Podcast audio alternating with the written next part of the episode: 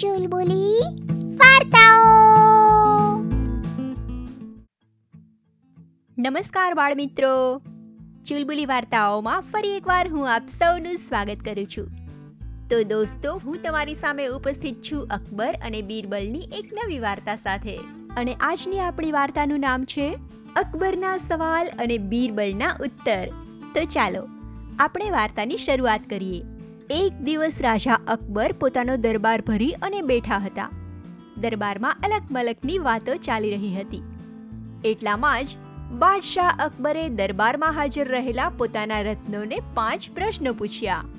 અને એ સાથે એ પણ જાહેરાત કરી કે આ પાંચેય પ્રશ્નોનો જે સાચો ઉત્તર જણાવશે, તેને બાદશાહ અકબર મોટું ઇનામ આપશે.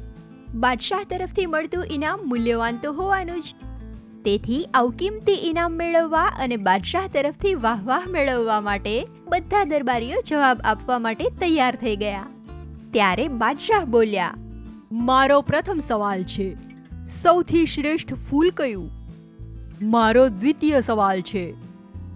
સૌથી શ્રેષ્ઠ દૂધ કયું? મારો તૃતીય સવાલ છે. સૌથી સારી મીઠાશ કઈ? મારો ચતુર્થ સવાલ છે. સૌથી શ્રેષ્ઠ પર્ણ કયું? મારો અંતિમ સવાલ છે, સર્વોત્તમ રાજા કોને કહેશો? બાદશાહના આ પ્રશ્નોના ઉત્તરમાં બધા દરબારીઓ પોતાના અલગ અલગ મતો રજૂ કરવા લાગ્યા. કોઈએ ગુલાબનું ફૂલ સારું કહ્યું, તો કોઈએ કમળનું. કોઈએ બકરીનું દૂધ સારું કહ્યું, તો કોઈએ ગાયનું. કોઈએ શેરડીની મીઠાશને સારી કહી, તો કોઈએ વળી મધની મીઠાશને ઉત્તમ ગણાવી. કોઈએ કેળાના પર્ણને સારા કહ્યા, તો કોઈએ વળી લીમડાના પર્ણને. કોઈએ રાજા વિક્રમાદિત્યને સારો કહ્યો, તો કોઈએ રાજા અકબરને સર્વોત્તમ જણાવ્યા. પરંતુ બાદશાહ અકબર કોઈના પણ જવાબથી સંતુષ્ટ ના થયા. ત્યારે તેમણે બીરબલને જવાબ આપવા કહ્યું, બીરબલ બોલ્યા, ફૂલ કપાસનું સારું હોય છે. કેમ કે તેનાથી આખી દુનિયાની પ્રાથમિક ગણાતી એવી વસ્ત્રોની જરૂરિયાત પૂરી કરી શકાય છે. સૌથી શ્રેષ્ઠ દૂધ માતાનું હોય છે, કેમ કે તેને પીને જ બાળપણમાં પોષણ મળે છે. વાણીની મીઠાશ ઉત્તમ ગણાય છે. કેમ કે મીઠી વાણી દ્વારા માનવોના સંબંધો મધુર બને છે. અને પર્ણ નાગરવેલનું સારું ગણાય છે, કેમ કે તેને ભેટ કરવાથી શત્રુ પણ મિત્ર બની જાય છે.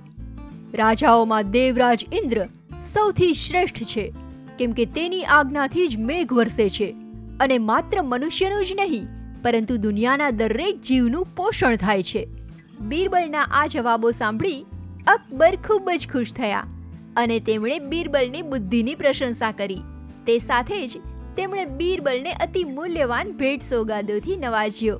તો જોયું બાળ દોસ્તો, સૌથી વધુ શ્રેષ્ઠ ખરેખર એ વસ્તુઓ છે, જે કોઈ પણ એક વ્યક્તિના હિતમાં ના હોય, બલકે સમગ્ર વિશ્વના હિતમાં હોય. જેમાં માનવીય સંબંધોની મીઠાશ હોય અને જેને ધન દ્વારા ખરીદી ના શકાતી હોય. ખરું ને? તો દોસ્તો, કેવી લાગી તમને આ વાર્તા? ચોક્કસ જણાવજો. અને હા, ચુલબુલી વાર્તાઓને સબસ્ક્રાઇબ અને શેર પણ ચોક્કસ કરજો. ખૂબ ઝડપથી હું તમારા માટે લઈને આવીશ અકબર અને બીરબલની એક નવી વાર્તા. ત્યાં સુધી તમારું ખૂબ ધ્યાન રાખજો. આવજો!